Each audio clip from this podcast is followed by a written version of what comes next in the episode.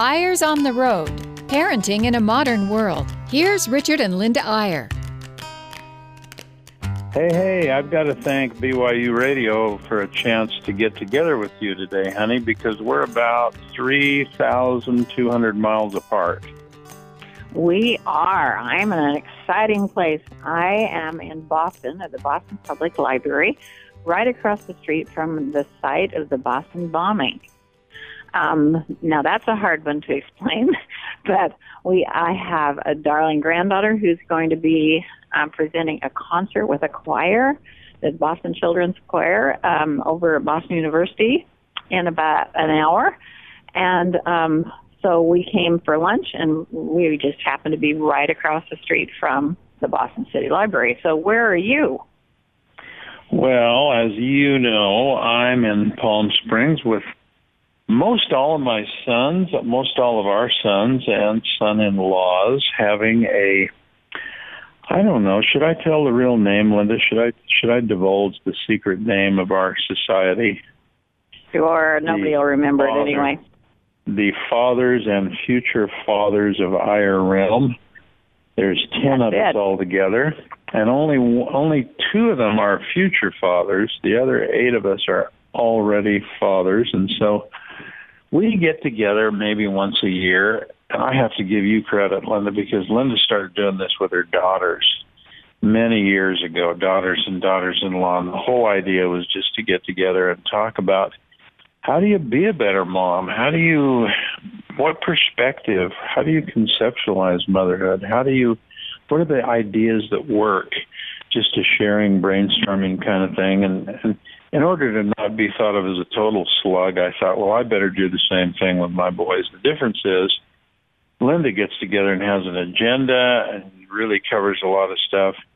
I just get the boys together, and the reason we're in Palm Springs is there's a tennis tournament here, and they all like tennis. And so we go play tennis in the day. And I don't mean to make this sound like a big deal. We're just going to be here for 3 days, but we play tennis during the day, and then we watch tennis, mostly during the evenings at this tournament, and boy, oh boy, it's a lot of fun. And I get more insight about how they're doing in every way, from financially to their parenting to how their marriages are going along to just how their personalities are evolving. I just get a lot of, I don't know, Linda, you just can't, I mean, there's something about it being with them and without their wives and their kids for just a couple of days. You really get a lot of insights, and I'm sure you feel the same way when you're together with your daughters. Yeah, absolutely. It's just one of our most fun things to do. But I have to say that you can't get together without some kind of agenda. I saw those piece of paper that said strategy at the top and the schedule for the thing. You do your fair share, too. Well, here's how I lure them into it. We have a theme, and the theme is strategy. And the 3 strategies that are listed are investment strategy, marriage strategy, and parenting strategy. And they get pretty into the first one because, you know, they want to know anything that they can learn from each other. A couple of them know a whole lot more than I do about investment strategy. But then I just try to roll it over a little and say, well, you know, that's important, but it's not near as important as your marriage and your parenting. So I don't really preach to them, but I kind of do, you know? I kind of do. Yeah, you can't help yourself. But I do have to say that what's fascinating is as these kids come in, and I call them kids just because they're so much younger, but we are into the family, they bring with them so much richness, so much, I mean, I don't mean financial, well, sometimes, but... you mean the in-law kids, yeah. Right, the in-law kids that are, you know, not part of a family, that come from a different background, different baggage and all that, they just bring so much good to our family. And our most recent in-law is one of the ones that knows a lot more about finance than any of us because he just graduated from Stanford with a PhD in economics and with an emphasis on business. So, wow, the guy is really smart. And it's crazy. I think he listens to any thoughts I have on finance or investment and just kind of smiles like, what a Neanderthal.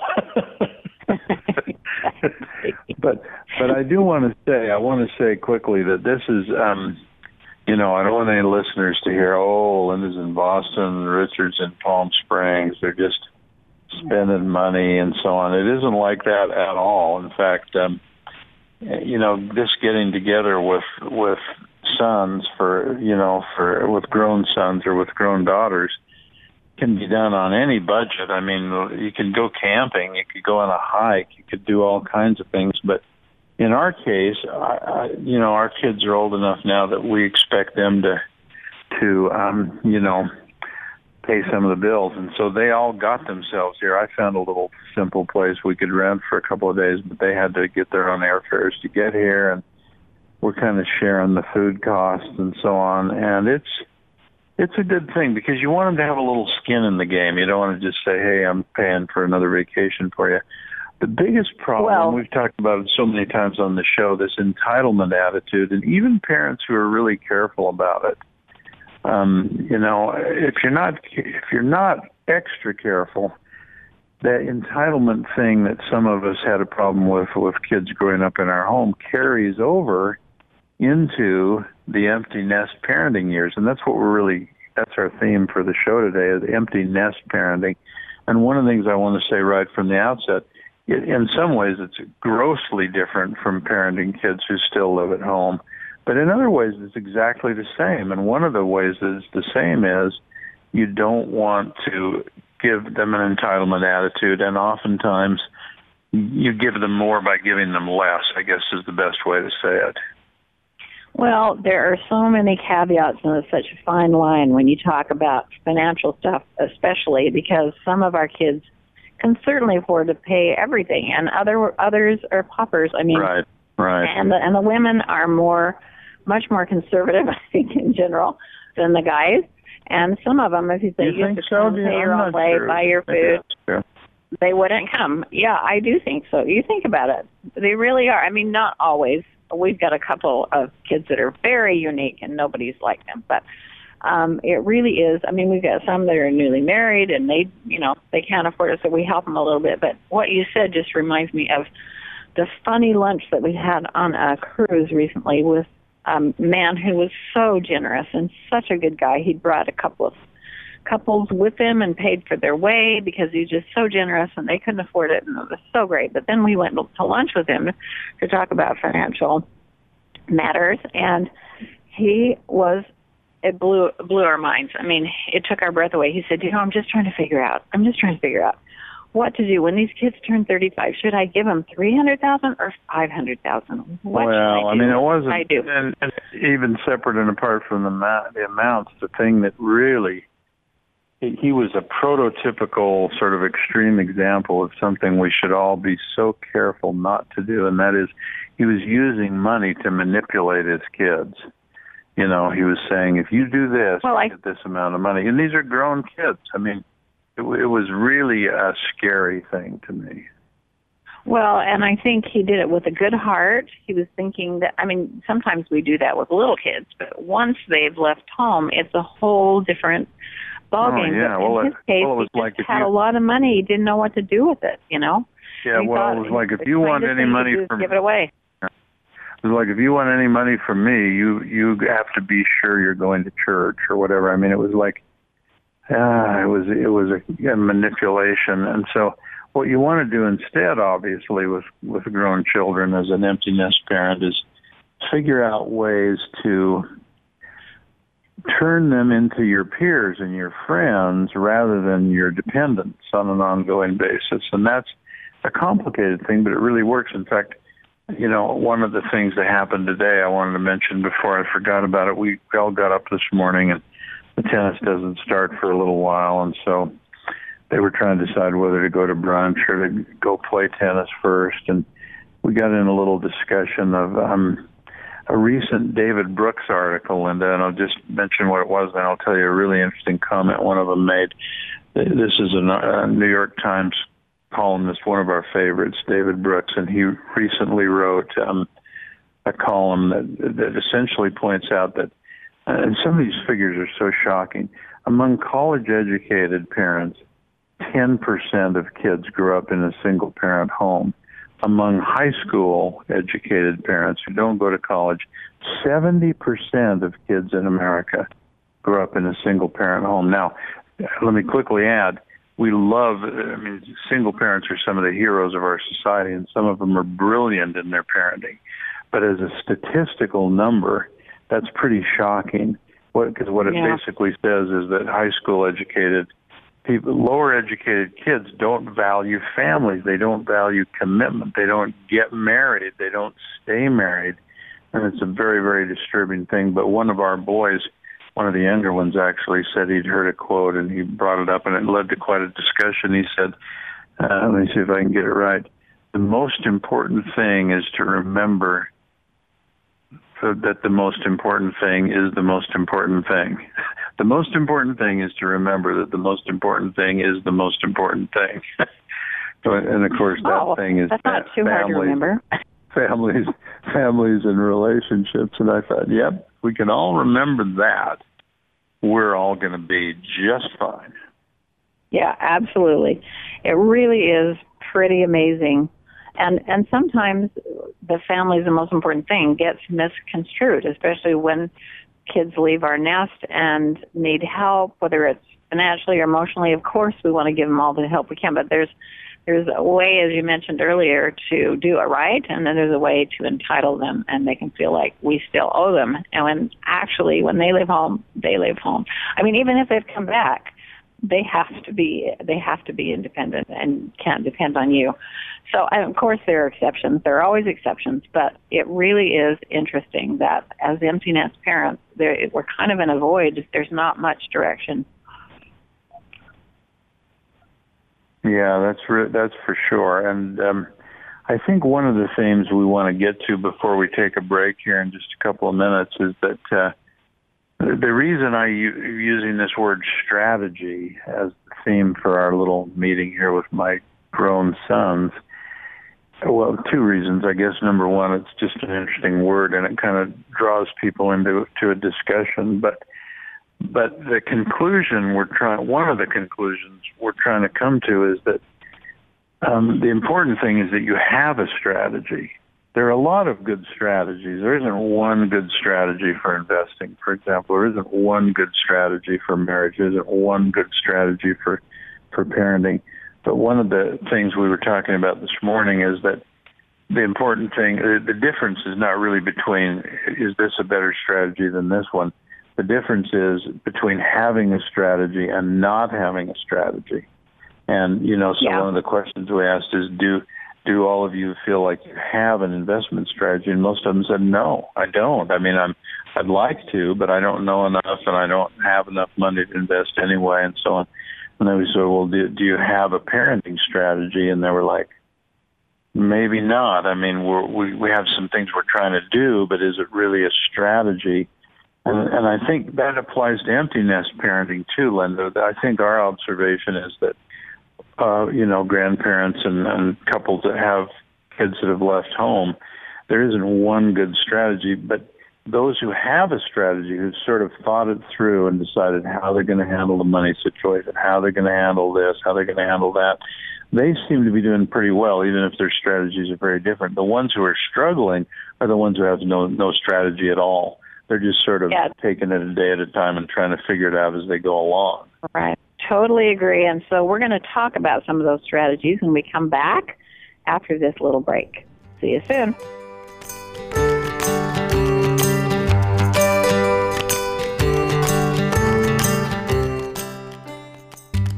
Ayers on the Road, Parenting in a Modern World. Here's Richard and Linda Ayer. Well, so we're back. We're back from California and Boston, clear across the country, missing each other, but getting together on the radio with all you loyal listeners.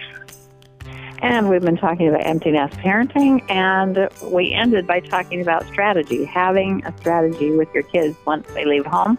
This is the way it's going to work, whether you're going to help them with a down payment on a house or whether you're going to help them with music lessons. And the reason I think about that is because I am with a daughter in Boston, and we are going to a concert, in 45 minutes, and this little granddaughter is singing in the Boston Children's Choir, which is not cheap. And there are also music lessons going on in his house, cello lessons, piano lessons, flute lessons. There are lots of things going on, which are such good things. But this family is, the husband has a great job and everything's fine, but it's just hard. And I think I let the kids know that if they did some really worthy things like music lessons or camps or things that they really wanted to do that was for their education and their betterment, that they could write a grant proposal, and that we would consider paying half for those kinds of things, and especially for parents that can't afford it. So we got a letter this week, which I'm sure you'll agree, Richard, is one of the most delightful letters we've ever gotten. And this is what it said. It was from a little granddaughter who's 13 years old who lives in Gilbert, Arizona. She's visiting her cousin in Maui, in Hawaii. And she's gone there for a week. But this little cousin in Hawaii is the master of money. She knows how to earn money, spend money, give money, save money. She's amazing. She's been taught well by her parents. And so now that these two cousins are together in Hawaii, the daughter from Gilbert, the granddaughter, wanted to pay for her ticket. Her parents were saying, you've got to do something to pay for your ticket. So she wrote a grant proposal to us, and it was, don't you think it was the cutest thing you've ever read? Well, yeah, and so are you going to read little parts of it? I don't have it with me. Oh, okay. Well, I can fill in then. But putting it again in context, this may sound a little foreign to some listeners, but the idea being that you may have some grandkids whose parents maybe aren't able to afford certain things, and maybe you can't afford a lot, but maybe you want to help out in little ways. And so idea is... But let me say that even if they can't afford it, the kids are required to earn their own money. If they want to go to tennis camp, if they want to go to baseball camp or whatever, the parents are not just handing money over. So they have taught their kids, this is what you do. Write a proposal to Grammy and grandfather, and they will decide whether or not they can pay half of this, because it's good for kids to feel a responsibility for earning money for things they want to do. Yeah, but I just wanted to put it in context that it's not a lot of money, and it's not like old money bags grandpa and grandma can help, because actually a lot of grandparents make the mistake of giving too much to kids, and that shouldn't happen anyway. But the idea of writing a grant proposal may sound a little foreign, but think how interesting that is when a kid, a young kid, like the one we're using as an example, says, well, I have a need.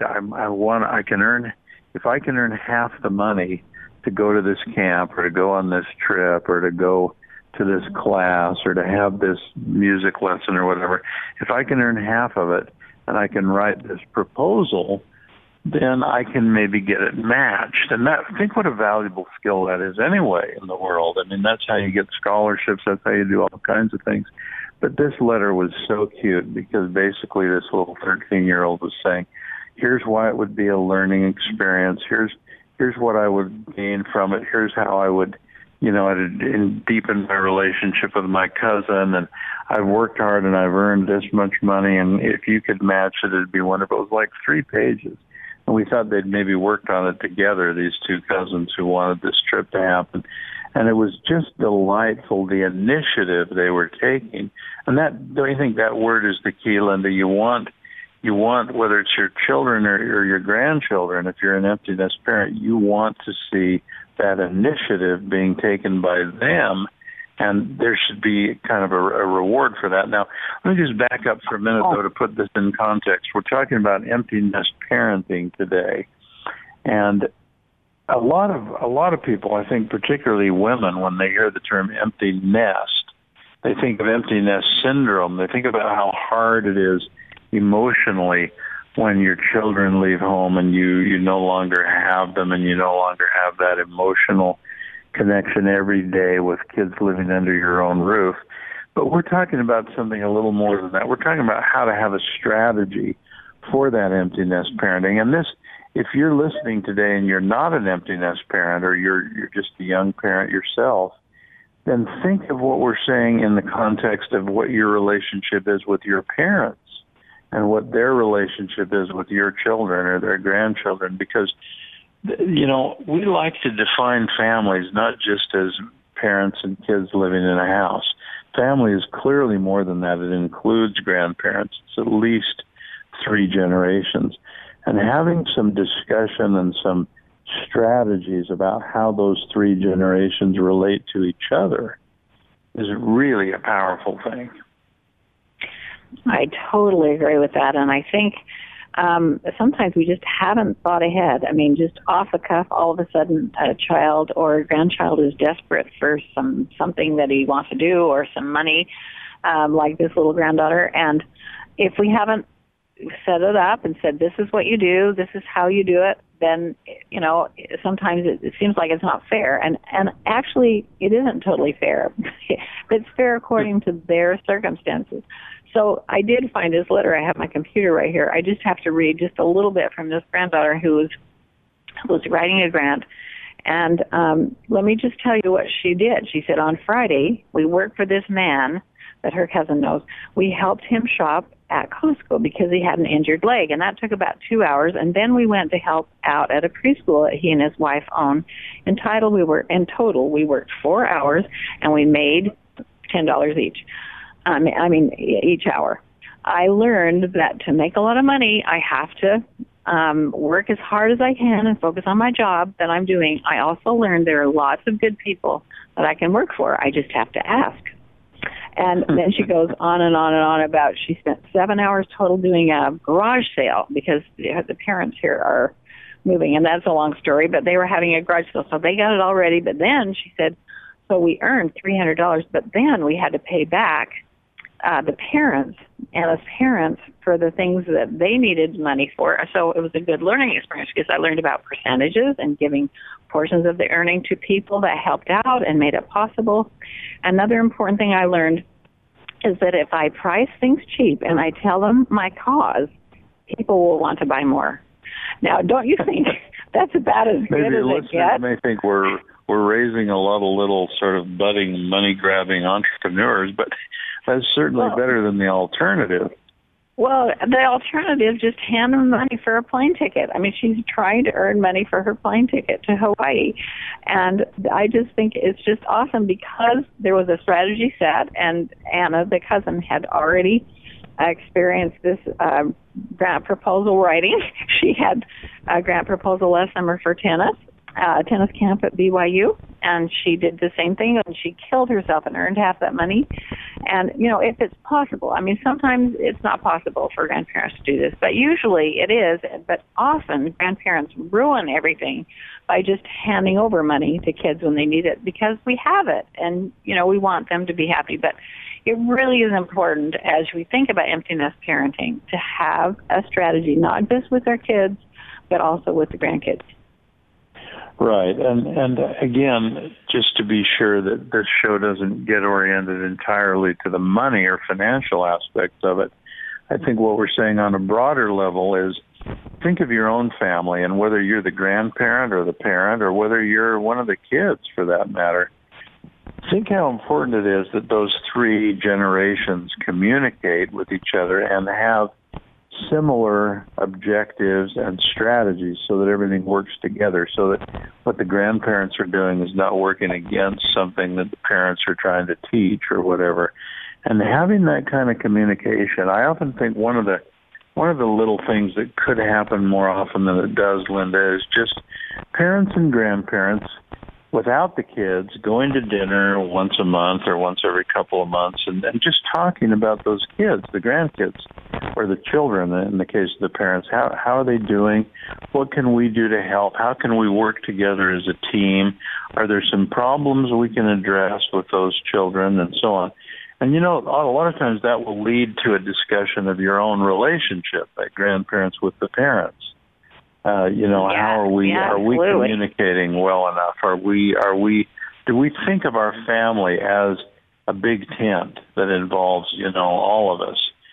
not just those of us that live in our own little pigeonholed houses and never communicate very much with each other. Now, sometimes distance is a problem, but luckily we live in this connected world where, you know, one thing we're doing every month now, and we try to do it on the first Sunday evening of each month, is we have a Google Plus family home evening. And we talked a little about this last week on the show, but that is so much fun. And you can have right on your screen little boxes with all of your children and your grandchildren in them. And the one that talks gets to be a bigger box, and you hear them. And it's just like, in some ways, I'll be honest, it's better than sitting all together in the same room in a meeting because there's less chaos, and in a way you have more control. Well, it's funny that you say less chaos. True. I think that was pretty chaotic. But I do also think that, you know, because you're talking about the big tent, we have a lot of grandchildren, and to have a personal relationship with each of them is really hard. You have to concentrate on it. So whenever I am alone, and today I just had lunch with two little ones who were 5 and 8, and we got in the most fun discussion, but I had some questions ready for them, like, what is your favorite book? What is your favorite movie? Why did you like it? What are you afraid of? What do you worry about? You know, those kinds of things. It was the most fascinating lunch discussion, and I took some notes so I could remember, and then the next time we'll compare. And it really is so good to have a strategy to really stay in touch with your extended family as you empty nest parent. And with that, we're out of time. The time flies when you're having fun, but we sure appreciate you listeners joining us each week for Ayers on the Road, and we'll see you next time. Bye-bye from Boston.